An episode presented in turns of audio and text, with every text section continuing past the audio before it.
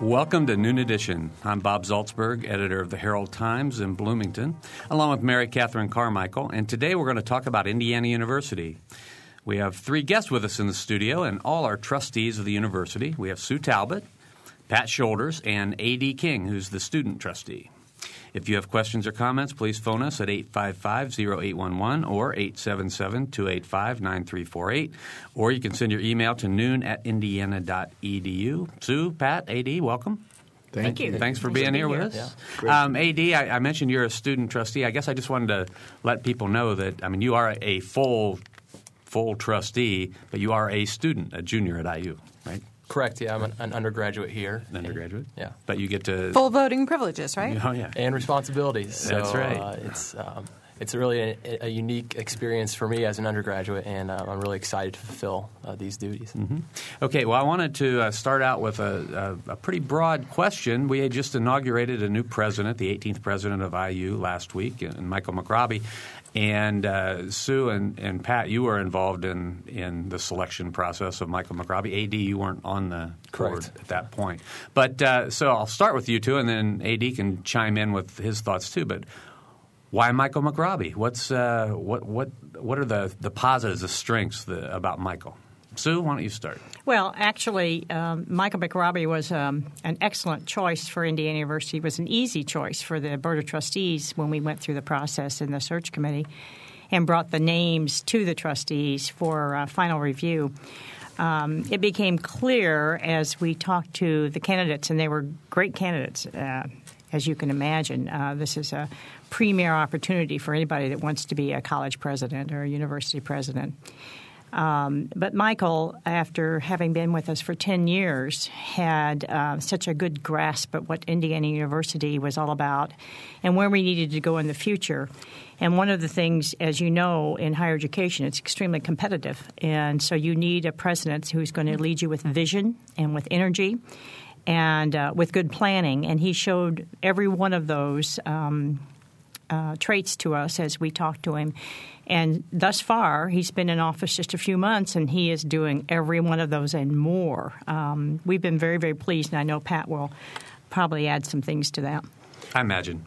First of all, as ground rules, as I look at the student trustee and he's AD, maybe you ought to refer to me as BC. I'm thinking. Uh, but, uh, when I when, uh, when I think about presidents, and uh, I want the president of the United States and the president of IU both to be smarter than me, and one out of two right now isn't bad as far as I'm concerned. Michael McRobbie is brilliant. He's world renowned. He's one of the probably the top five in his field. When you think about the awards that Indiana University uh, has received from its peers and the recognition in the last 10 years, they have predominantly been in the area of information technology. We went from the wilderness to the world's leader, at least a university leader, uh, and that's been Michael's leadership. He was um, charged with authoring uh, an IT strategic plan. He did that. Then he had to fund it. Well, he did that. Then he had to implement it, and he did that. We have a track record here of someone who can see a problem, figure it out, and overcome it. And we are fortunate to have, as Sue said, and Sue did a wonderful job leading that search, uh, to be able to identify an internal candidate who was ready to take the reins of this university, and he uh, he's done that. Mm-hmm. AD, from uh, your perspective. Right. As a student trustee, I try to look at it um, with the student's thoughts and uh, in mind. And I, I, look at how connected he is, uh, aspired and, tried to be with the students. And uh, right off the bat, he established the, the Voice Committee, which is called uh, acronym for the Vision of an Ideal College Environment, really trying to seek student input on how we think uh, the, our college education should be run. He's also gone back to something that uh, Dr. Herman B. Wells established in his presidency, which is have open office hours for students. So any student uh, across any of the campuses could come in and speak with the president of the university about issues affecting them. Uh, I think it's just really important to see uh, that the president reach out to the students and uh, kind of appeal to their needs. Mm-hmm. Now, in his inaugural address uh, last week, he had a, a, whole lot of ideas that he laid out there, and and uh, sort of a game plan for getting there. And, and I know that I know that you uh, Sue, and well, all three of you uh, would support. I would assume all of his ideas, but if you could just sort of choose one that you want to highlight um, here, you know, one of his his big ideas that he mentioned in the inaugural. I, I, would, I think that would be helpful. So, Sue, do you want to? Well, as you say, there are many ideas, and um, I think those of us who have attended other presidential inaugurations on this campus or other campuses uh, were really struck by the fact that he laid out a plan it was not a uh, small uh, measure of uh, he was just happy to be here and be chosen to be our president, but he had uh, a well thought out strategic plan for the future. I think one of the things that uh, we have been trying to establish, uh, um, I shouldn't say establish, we have it well established, our international programs, but we've been trying to um, ramp that up so that we have even more emphasis on international students, faculty, and staff.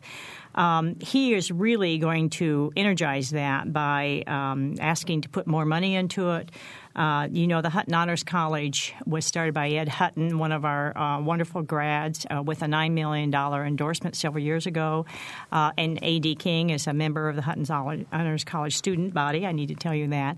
Um, and um, Ed Hutton also gave us money to build the, the new um, uh, building, office building for the Hutton Honors College. Uh, that ha- helped our students um, obtain the um, possibilities of traveling and studying in other countries. But the exchange of having students from other countries come here is very important to us because um, there are many of our students who won't be able to travel to another country and they need the exposure. So Michael has made it very clear that um, he's calling it the international imperative that uh, we will establish ma- major new endowments uh, for our undergraduates to study abroad. And that speaks to me uh, in in many ways because, um, as we know, travel helps uh, more with the education um, and immersing yourself in a culture than just reading about, seeing it, and talking to people from that culture. Mm-hmm. Okay, Pat. Uh, I agree with all of that. It's it's difficult to pick and choose, but I would say this: um, at our core, we are about teaching and learning, and um, I think that his initiative uh, relative to recruitment of uh, Wells professors, what he calls uh, um, Nobel laureates and Pulitzer Prize winners, is, is, is exciting stuff. Um, and since the board is full of uh, what I like to kid them as captains of industry, I was uh, I was I was happy to see that there would be a renewed commitment to the humanities and the arts. We, I think life sciences and and and and some of the development in that area will, will, will sort of take care of itself in an economic development sense. But I think we also have to take care of the poets. Mm-hmm. Mm-hmm. And do you still see value in that, obviously, for the new century and beyond? absolutely. It seems to me that uh, um, the texture and the fabric uh, of, of society has to be taken care of, or, or we lose our soul, I think, a little bit. Mm-hmm. AD? I would have to highlight the, the residence hall upgrades that President McRobbie uh, suggested, and we'll, we'll, fall through with uh, Sue uh, mentioned how competitive the world of higher education is, and it's competitive in uh, attracting and retaining, uh, retaining the brightest minds uh, really across the globe. So improving our residence halls I think will be a great recruitment tool for some of these bright students who need um, you know solid accommodations as they you know take their academic pursuits. Mm-hmm. Now, I was thinking before we uh, went on the air today. You know, Mary Catherine and I have been doing this show for a, a decade now. I don't believe we've ever had a show of trustees. Before. She doesn't look that old, but yeah, yeah, yeah, I know. Clearly, do. I know. That's right. She was a teenager yes. when we started. Um, so it, it's interesting. I, I, mentioned that because I don't believe we've ever had a show of trustees on. Um, Michael McRobbie's been on with us twice now, not yeah. since he became president, but uh, right before he was actually officially mm-hmm. named president. Uh, he was he'd been named, he'd been but he named, hadn't officially not, taken. Yes, right. And then after he became the the provost, mm-hmm. the interim provost. Um, Adam Herbert wasn't on, and Myles Brand was on once, but it was a tape delayed show where he didn't take calls. So Steve Ferguson and I were on. Um, so Uh-oh. And Sue's so been on before. Yeah, mm-hmm. Have you? No, I haven't been on. Was I gone? Noon uh, edition. You must have been gone. We were on right after the faculty exploded. I think oh, Steve yeah, and I yeah, might have been on. But okay, well that's good. But I but I like the uh, the access and the openness. And I, and again, I, it, it appears to me that Michael McRobbie is going to be a president who reaches out to all sorts of constituents and all sorts of, of people. And I guess I want to get your reaction to that. Is that what you've is that what you have hoped for and what you've somewhat instructed him? Well, let me tell you this. Um, it's not only that, but uh, before we started this search uh, for um, Michael um, in this position, we talked to the state leaders, and as you know, you talk to a lot of legislative people because they are state leaders. And, and many of them told us, um, in fact, one a particular person who is a leader in the uh, legislature told us not to um, search for a new president because they thought we were fine the way we were. Um, at, and it, at the inauguration the other day, I had the conversation again with that same person, and he commented to me that he was amazed at what a great job we had done not only was he amazed at what Michael has been able to uh, lay out as a plan for his reactions and interactions with the legislative body and the elected officials, but also that Michael and his wife Laurie Burns McRobbie had made the visits around the state to everybody. And this particular legislator uh, said that his spouse was extremely impressed that Laurie was engaged also in this process. Um, I think what you're going to find is as a couple, Michael and Laurie are going to be energizing and very engaging with everybody they meet. She, as you know, um, is a um, um IT person also in her own right and uh, has given up her career to be First Lady of Indiana University. We're extremely privileged for the, to have that. Uh, between the two of them, reaching out is exactly what they're doing. Um, their schedule is mind boggling mind boggling. Mm-hmm. And they're not missing the important things and they're not missing the little things. Um, they will continue to talk to our retired faculty members who still, the retired faculty, when we talk about building the excellence in our distinguished professors' ranks and our um, Nobel Prize winners and the people we're trying to recruit, you have to remember that many of our faculty members now in service and having retired are the people on whose shoulders we're building all of these programs because they have done the initial research and, and made those departments stellar in many things that have happened. Um, and you know the faculty well. You're both in Bloomington and you hear about them too. Um, and Michael is is spending time with the retired faculty. He's having conversations with them. He's talking to them about what made it great then, how can it be greater now and in the future. So you're right. He's going to reach out to all populations, the alumni. There isn't anybody that's going to go untouched by their energy. The interesting thing to me, uh, all of that I think is right, but the interesting thing to me about your question is we came out of the Myles Brand era, and after sort of an abrupt notice, we had a year of um, an interim leadership, of Jerry Bepko, whose, whose, whose assignment is really first do no harm. Mm-hmm. Um, and, and, and Sue will recall because we're old timers. We we do a bunch of public hearings and we say what kind of president should we hire, and we were told we need a great communicator. Adam Herbert was a is a great communicator. He can warm a crowd. You get in a receiving line, he would talk to the first person for 20 minutes. Uh, um, uh, we had a great communicator, but he was focused internally. There were things that had to be dealt with. Michael um, has the benefit of taking over a house that's in pretty good shape. A lot of that's because of his work as provost. He will be external. He has great energy. He will be in a lot of places, and he is a good communicator. English is sort of a second language to him right now. uh, I kid him about that all the time, but I mean, he he, he is a, a, a tremendously energetic man, and Laurie, uh, they will they will meet all trains. And AD, you, you already mentioned that he's been active in meeting with uh, with students. How important do you think that is to the broad student body?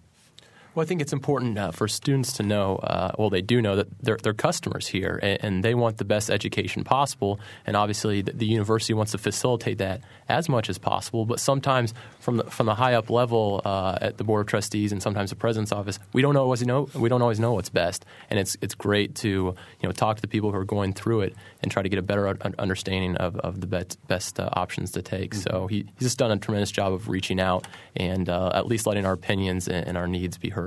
Okay. As trustees, what kind of advice, or, or um, I guess that's the best word, have you given uh, Michael McRobbie as far as seeking balance between his external demands and, and internal? Um, I think as trustees, what you do is what Herman uh, uh, told us that one of the secrets of successful leadership was to hire good people and get out of their way. And I think that's what the trustees um, intend, this trustee, and I think all of us right now, uh, Michael um, in the interview process, ha- had an agenda. He, he, you saw that in his inaugural mm-hmm. speech. What we need to do is get out of day to day management, get back up to 35,000 feet uh, as policy board, and watch. Uh, um, and and I think that's where at least I am. I'm, I haven't said get out there more, get in here more. I have a sense that he knows precisely where he needs to be. A part of that, however, um, and I agree, Pat, uh, entirely, um, that we need to, to be about governance and the fiscal responsibility we have as trustees of this university. We're entrusted by state statute to do those two things, period. Um, but part of it with Michael is um, he is available for suggestions from anybody, anybody that's listening to this radio, anybody that has a, a stake at Indiana University, and he often um, requests those. Um, positions that you'd like to see him fill or like to see him do, or he, he will ask us uh, individually and collectively, how do you feel about this? Should I should I go ahead and pursue this? Uh, what am I missing? Let me know what I'm missing. So you know he's very open for that, and that's the nice thing about the communication. The other presidents I've worked with, and I've worked with many of them, um, have also been very open. But I think he's more aggressive and assertive at going after it right now because he wants to do it right. Our guests today are three trustees for Indiana University Sue Talbot, Pat Shoulders, and A.D. King. If you have questions or comments, please phone us at 855 0811 or 877 285 9348 or send your email to noon at indiana.edu. When you have as many campuses as we do and, and uh, you're spread so thin, uh, what kind of balance do you as trustees try to seek um, servicing appropriately all of those organizations. And and you know, while they're all under the umbrella of Indiana University, they do each have their individual personalities and, and issues. How do you how do you address all of those? Uh, it seems like a monumental challenge. Well, I think that's a great question. We, uh, under Adam's leadership, we undertook a, um, a, mission differentiation project, and and your question is percept- uh, perceptive in this. The challenges in Kokomo in that campus are certainly different mm-hmm. than it's not a residential campus. It's not Bloomington, Indiana, but yet, but yet it serves a vital and unique function in that community. So we try to and hear quite regularly from the chancellors in the various areas, and one of the things we measure them by along with credit hours, enrollments, etc., is how are you engaged in your community and how can we measure you as a metric against that mission that you just uh, um, uh, set forth. And so we, um, each one is unique, its community is unique, and our job is to see whether they are fulfilling uh, the mission that they set out for themselves, I think. You know, Mary Catherine, uh, uh, that is um, the mission differentiation, as Pat said, is really what has helped us focus um, our resources appropriately with each campus. But those of us who are way old timers, like I am, having been a native of Bloomington all my life and, and um, watching the campuses grow, and there are many people on this campus that can remind you that we used to fly professors around to those locations mm. to teach classes because we just had the locations. Herman's uh, Wells' um, vision was that nobody in Indiana should be more than 50 miles away from a place to go to college if they want to. That was way before our junior college system. Uh, Evansville did get left out because uh, he was going to come right in there on Evansville, the um, uh, tourist capital of Indiana. Um, and it did get left out because there were um, uh, University of Evansville was there, and we and Herman felt that covered it without us um, being there. But our other campus locations, if you look at us geographically, um, are pretty much the kind of ideal that you would want to have placed. And now that we have a community college, there's a lot of collaboration between our campuses and the community colleges, and it, as well it should be on degrees and um, core classes. Um, but one of the things that uh, is happening with our campuses, they're growing up. They've gone through their um, infant years of crawling and, and uh, toddler, and and um, they've gone through some of the struggling teenage years. Some of them are still going through that a little bit, but they're beginning to grow up. And, and we have two campuses, actually three of our campuses now that have um, uh, residential programs planned.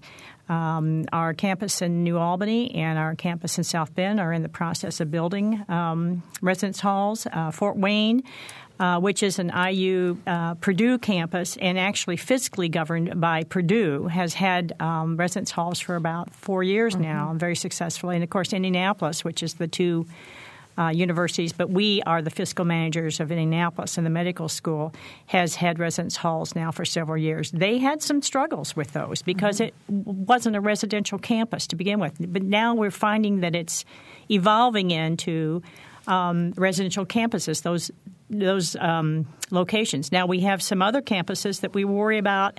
Can they expand? Mm-hmm. Are they going to be able to incorporate some of the neighborhoods around them that are deteriorating so that they can have more space for classroom buildings or residence halls eventually if they choose to? So there are a lot of different ways of looking at it. But I will tell you that each of the trustees has a responsibility to one of those campuses and that helps us. So you divvy them up kind of among you, like you might be the representative to Fort Wayne. I'm to Kokomo. You're to Kokomo. Um, New Albany. Pat's New Albany. Uh-huh. Everybody has a campus because there's a highway between Evansville and New Albany, but you people are trying to stop there being one from Evansville and Bloomington. or we, we can take calls on that topic. Yeah, well. we could, yeah, yeah, yeah. Well, that's that's. Is well, this a political problem? Well, let me ask you a follow up to that, if I may. Um, uh, to me, the kind of the uh, and I attended uh, Indiana University at Kokomo, so mm-hmm. I, am familiar with more than sure one campus. I came here as well, and and to me, I guess the uh, uh, perhaps as a professor now I'm in, kind of in in the faculty role, so I have a couple of different hats I can put on for this question.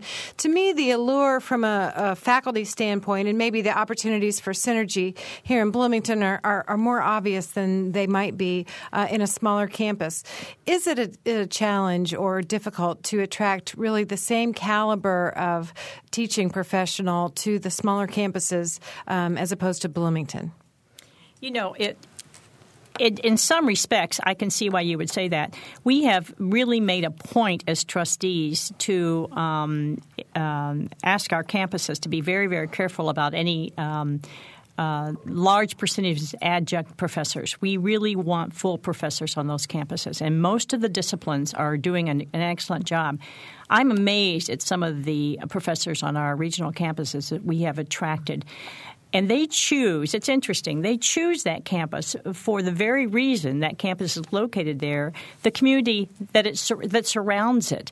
And as I talk to them, and students too, I mean, you don't think that students come from other places to come to our regional campuses. You're wrong. They do. It's not just Bloomington or Indianapolis. They like, they choose those campuses because they represent what they want. Now, in Kokomo, which is the campus that I am the liaison to, of course, there are, are working people that, that need to uh, work for a living and raise their families and go to campus. But we're getting more and more traditional students mm-hmm. uh, on all of our campuses, and they are full time students and they're enjoying it. They're beginning to put together. Um, uh, fraternal groups and, and uh, uh, not just um, um, academic fraternal groups, but social fraternities and sororities. And I mean, I'm beginning to see some real growth in that, and it's it's exciting. And I do think our professors now are being attracted because of that discipline on that campus. They are all quite unique.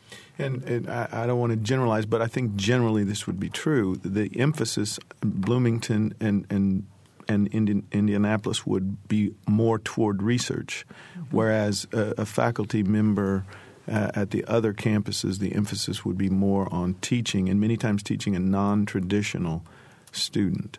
We, we, we teach a lot of uh, nursing. We, we turn out great teachers.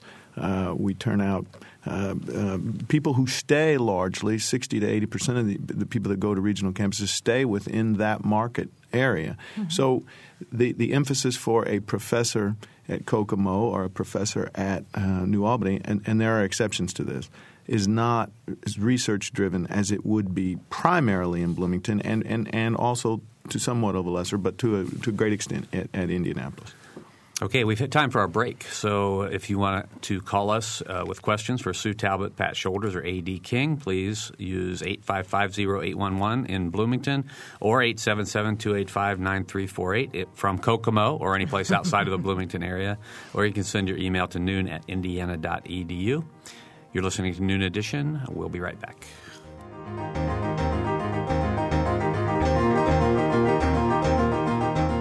You're listening to Noon Edition on member supported WFIU. Production support comes from Closets 2, providing organized and expanded closet and storage space for home office and garage using a variety of systems with no major renovations. Closets 2 owned and operated in Bloomington, 332 2233. And from South Dunn Street Project, represented by Brian Lappin, Real Estate, classic bungalow inspired architecture in the Bryan Park neighborhood of Bloomington, www.southdunstreet.info. It's Cyber Days, an opportunity to support WFIU, and you can pledge online before our annual fund drive starts. For you electronic early birds, we have some incentives. You can win a pair of tickets to a Prairie Home Companion broadcast live from Bloomington when the show comes in February. Or you could win an Accurian HD radio. With this radio, you'll be ready to hear all the new programming WFIU will be providing on our second channel coming your way this summer. Cyber Days runs until November 1st. It's easy, it's secure when you visit WFIU.org. Good luck, and thanks for supporting public radio.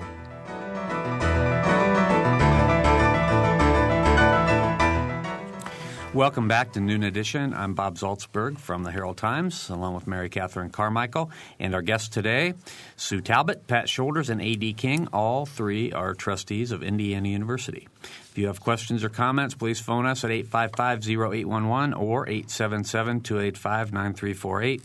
Or you can send your email to noon at indiana.edu. And we have our first caller of the day. So, Dave, go ahead. Hi. Hi, Dave. Uh, I'd just like to express great disappointment with the trustees regarding our basketball coach. Nobody could have been happier than I to see Bob Knight leave. He was a real bad act as far as I was concerned. But wow, we sure deserve better than what we've got. Uh, and for the trustees to just remain silent, I think, is really very poorly handled. All right, Dave, we'll see if they want to remain silent any longer. Thank you. Pat? Thanks, Dave. In fact, this trustee and several others didn't remain silent. And, Dave, I'm sure you go through your life making decisions when you have all the facts. As trustees, we're not involved in hiring the coach. Uh, but you know what? We we try to uh, we hire a president, and the president hires an athletic director, and an athletic director hires a coach. I have great uh, uh confidence in the judgment of President McRobbie and uh, athletic director Greenspan, both of whom reported to the trustees that they had read some four inches of paperwork and documents, both internally and externally performed by a law firm with no axe to grind. Both uh, the president and the athletic director said this was not an offense for which termination was justified. So, David, this current offense is what you're exactly. Okay. And so, Dave, is what you're faced with as a trustee is to say, well, you know what? I disagree with you. I think we ought to fire the coach, and therefore I don't trust your judgment any longer. I think we ought to fire the president and the athletic director. The trustees just this trustee wasn't willing to pull that trigger. Mm-hmm. I, I, agree, and, and uh, Bob, you well know that uh, some of the facts are still being um, sifted through and diagnosed, and it would be unfair of us to make any comments until we know the entire story. Um, one thing about being in a governance position is just that that you wait until all the facts are clear before, as a body, you do anything about it. But I agree with Pat that that uh, as he st- stated at the beginning of the program, our job is to look at governance and the fiscal responsibility for this institution and to tell our president and those people that he hires to do good work. And if they don't, then we need to step in. But at this point, we don't know the um, all the facts yet. Katie, how about a student perspective? When I thought a lot about this issue, uh, I, I, think of my, fellow peers, uh, you know, fellow students on the basketball team, and, just all athletes in general, and, and, the hard work that they put in in uh, in the off season and, and in season um, you know, working towards, uh, you know, their athletic team. And uh, I, I just thought that you know pulling first of all the decision wouldn't be ours, but if if the coach or Coach Sampson would be asked to leave after this, uh, it'd be really you know ripping the, the, the heart out of the team. And uh, you know I just think about the, the student athletes and uh, what they've gone through, and I just uh, am more focused on looking forward to the season and trying to uh, work through this situation. I, I think you know, I can say as as Sue mentioned. Um, I know we, our newspaper, and several other organizations have, have asked through the Freedom of Information Act for the Ice Miller report, and, and, a lot of that's being redacted now because there are a lot of student names in it that can't be released. So we'll you know, we'll be seeing more of that, and I know that, that there are lawyers within the university and a lot of people within the university looking over that very very closely. And so, as you said, Sue, I think that that uh, people are trying to get all the information.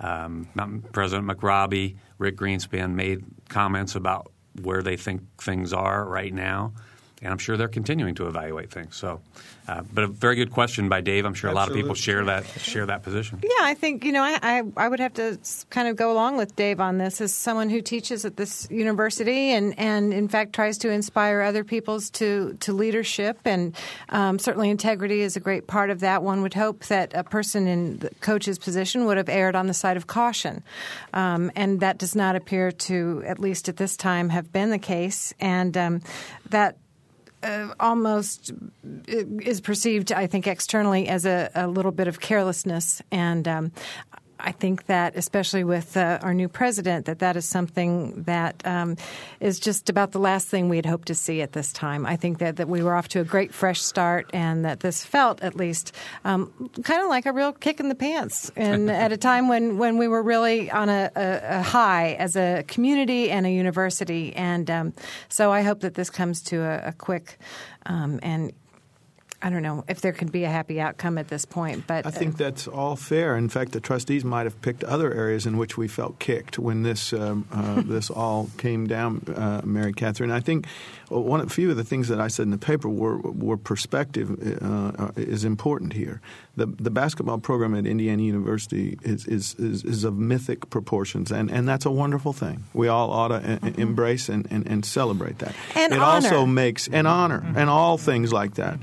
Uh, but it also blows any sort of mm, transgression, whatever one wants to call it, um, sort of also in that kind of magnitude. Mm-hmm. And, um, you know, we, we have to sort of, I think, keep perspective on this, allow the process to work. Not, no, you haven't heard one of the three of us defend um, what appears to have been sloppiness, carelessness.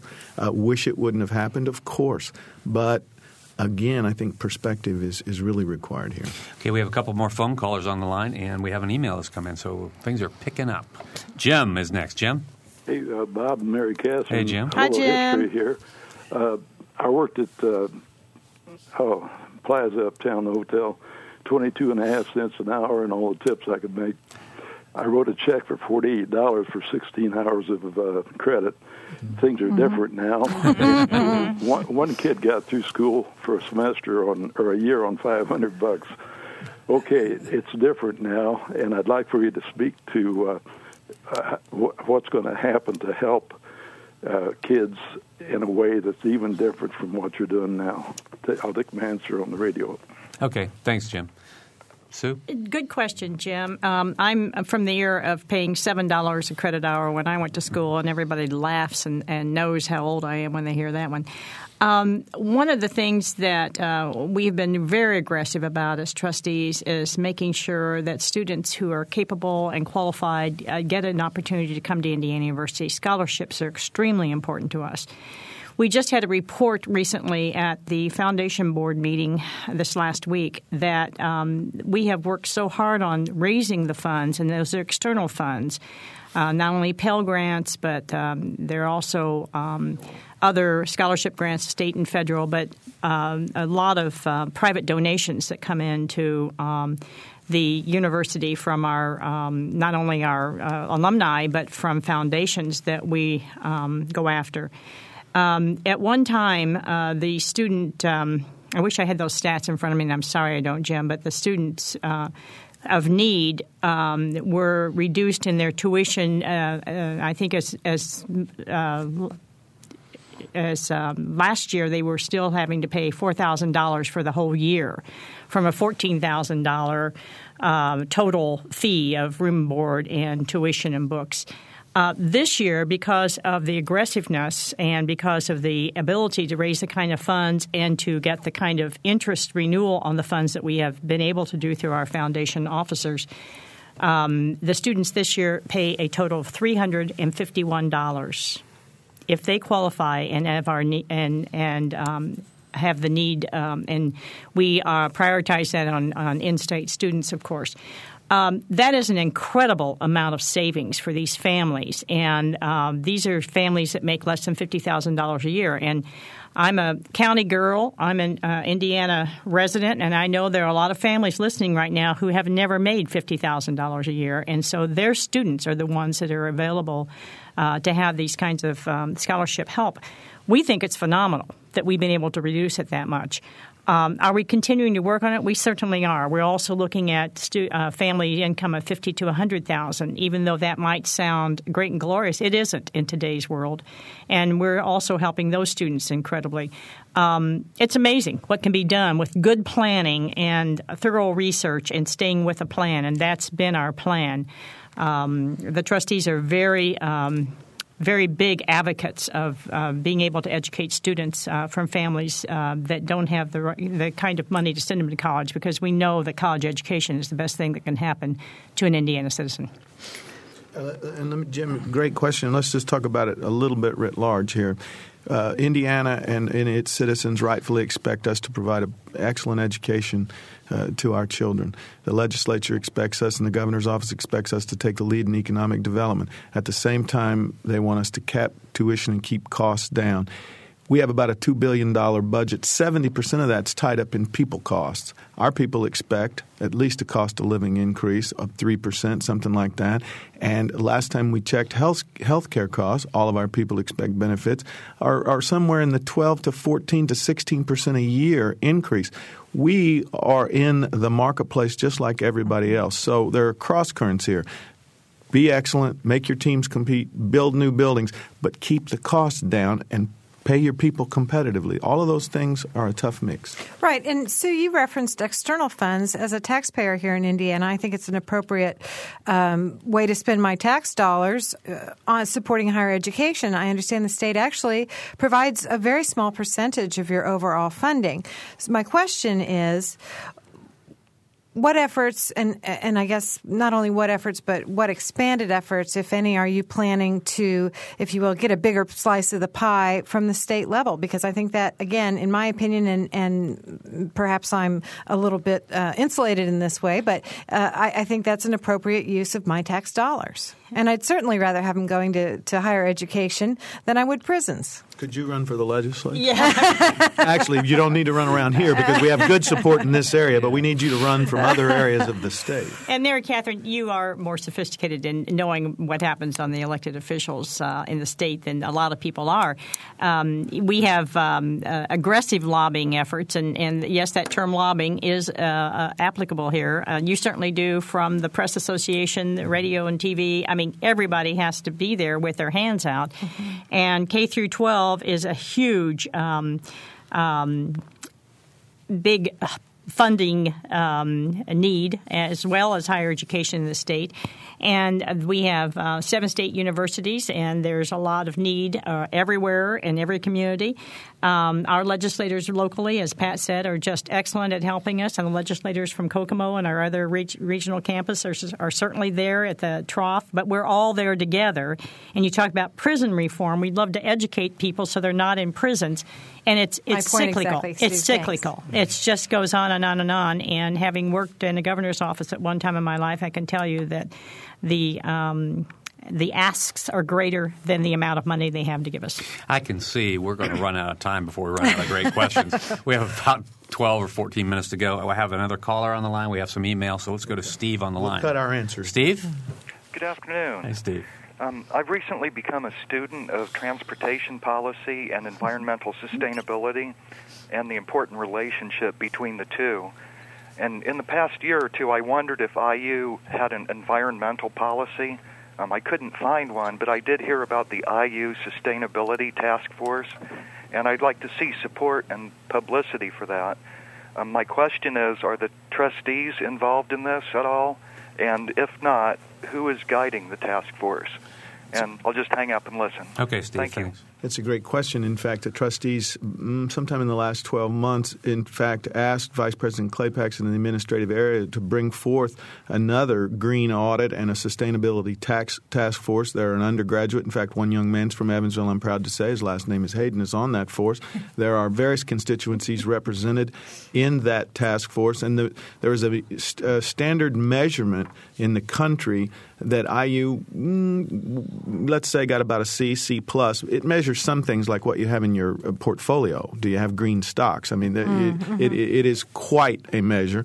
But we do have an ongoing task force, and the trustees expect a report back from Vice President Clapacs's office sometime in the next six months. But thank you for keeping our conscience tuned on that issue. I want, I want to turn to, to, AD for a minute and actually give you a chance to ask answer the, the last question and this one. Um, from a student perspective, again, you, I mean, you you are one of the people who you're paying to come to Indiana University, and so are all your friends and colleagues. Could you talk about the affordability issue for young people like you who are going to school today? Well, actually, I've been extremely encouraged by the, the, new set of scholarships rolled out for, for merit based students. Um, my qualifi- qualifications from high school would have given me eight thousand dollars a year now to go to IU. Um, you know, shoot, I wasn't, I didn't come through the system two years earlier. Mm-hmm. Uh, but we're really going after um, some of the, the smart students, and that's just for, for Hoosier students. So we're, we're trying to attract, uh, you know, native Hoosiers and, and, and, bring them to Indiana University. Mm-hmm. Um, Affordability is always access and affordability is always an issue that a public university uh, faces, and um, I think just continuing to try to be competitive in this world of higher education and try to entice students, uh, the, the, best and brightest students, with uh, aggressive scholarship packages is extremely imperative. And, and, you know, I hope you don't mind me, you know, focusing on you as you know as a student, as an undergraduate. But when we talk about the environmental issue, as Steve did in his phone call, it, you know, my um, I guess my assessment of the situation is that your generation is very in tune with environmental issues and and degradation of the planet and, and those things. So, from your perspective, and again representing your student body, um, what do you think is the university's role, and how would you grade the university in trying to be, you know, a green campus?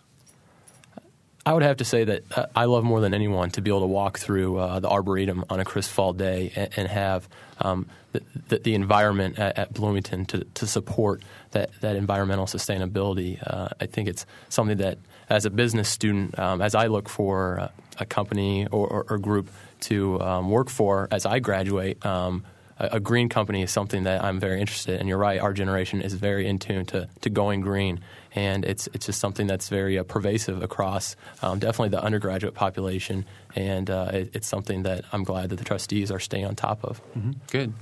Okay, we've had a couple of emails come in. Uh, here's a quick one. As a staff member, I worry about the new president's attitude toward outsourcing IU jobs. Does he talk also to staff members about their concerns? Good question. And you have um, two veteran trustees here who have uh, gone on record as not being in favor of uh, blanket outsourcing, as you know, Mary Catherine and Bob. And we um, we think it's very important that our staff uh, people are, are taken care of and their family uh, we know what the pride is when you work for the university, and mm-hmm. we depend on them so much uh, to keep this university going smoothly as it does.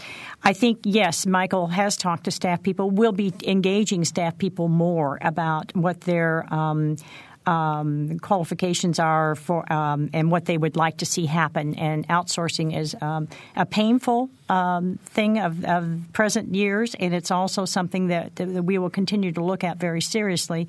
Having done it twice now with the motor pool and with the bookstore, we have a little bit of history now and a track record, and so I think that uh, we're beginning to put some pieces together that might dictate what we might do in the future. What's your vision of, or not your vision, but your perception of, of those two experiences to date?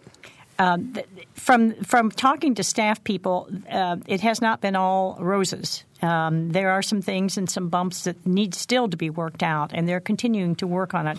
Um, but we're we're not having a deaf ear to that. We're listening very very carefully.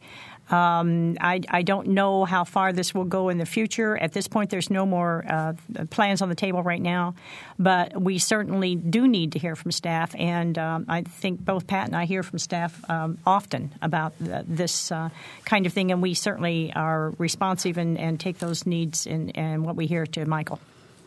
I was very vocal, uh, at least on the bookstore issue. I, the, the, the motor pool was unfortunate, but I don't know that that's a traditional university function. It involved five or six jobs, and we made sure that all those people were were placed. The bookstore was was about 200 jobs across the state, and, and that was troubling um, to say the least. But but let me just as quickly say, in this time of of gotcha politics. This this was not my, my fellow trustees who who believe that this is a, a, legitimate area of inquiry. Don't do so from some sinister motive. These are we, we chase very scarce dollars. It is their belief that redirecting those funds toward the educational mission of the university should take preeminence and priority. It is a philosophical discussion. Yes, exactly. It is. Did you want to comment at all, Ad? Well, to, just to preface it, uh, I think you know privatization has to be looked at on a case by case basis, especially in its application to uh, you know Indiana University. Um, but as the the student, the, the customer here, we're looking for um, the, the, most low cost education uh, possible with the best service. And I think that's something you have to keep in mind whenever you, you, look at outsourcing or privatizing certain functions. Is you know what you know what are our core competencies? You know, educating students and driving research, and then also how can we provide the, the best service and low cost uh, for the customers for the students. Okay. Here's another email that came in. Uh, it says, Why did the trustees permit the tailgate park to become a place where students and others can trash our beautiful campus with drunken abandon on our quote unquote dry campus? Even after the supposed cleanup, much broken glass and trash remains. Thanks, thank you to the HT for the editorials about this situation. As tailgate park attendance has grown, football attendance has gone down. This is probably not a coincidence. On two plaques on campus, Herman B. Wells is quoted as saying, I hope our alumni alumni will always insist upon retention of our precious islands of green. As trustees, what will each of you do to heed his words and do something to fix the problems in the tailgate park and return to the days of responsible tailgating?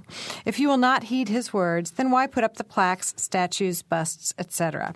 If you cannot teach people to respect the very land upon which they stand, why bother to teach them anything? And I like the way this uh, writer signs his letter. An insistent alumnus because Herman B. asked me to be. Let, Ad, we're going to turn to you first on yeah. this one. well, I think you have to look at um, when driving change and, and trying to um, you know affect this issue. It, has got to be a, a, cultural one from from within. It, it, it's hard to from from the top level say uh, no, you can't do this, uh, I, I, think it has to come. The movement has to come from within the students, and there, if this is truly um, what needs to be done, I think there be, needs to be more students stepping up and really taking leadership on this issue. And uh, in regards to, to football, uh, I mean, I know as a student, you know, I've been an Indiana football fan my entire life, and um, uh, you know, obviously, the more games you win, the more students will, will come, and that's obviously. Um, uh, that, that's obvious with other successful football programs across the country. Mm-hmm. Um, so I guess just to, to summate the issue, uh, it has to come from the students. It, uh, the culture has to change with them, and I think that's the only way a change will occur. Well, I, uh, I, I, first of all, let me say that I honor your, your your dedication and your care for this campus. But once again, let me talk a little bit about perspective. Tailgating takes place on five, six, maybe seven weekends a year in an area that borders about 50 yards by 50 yards.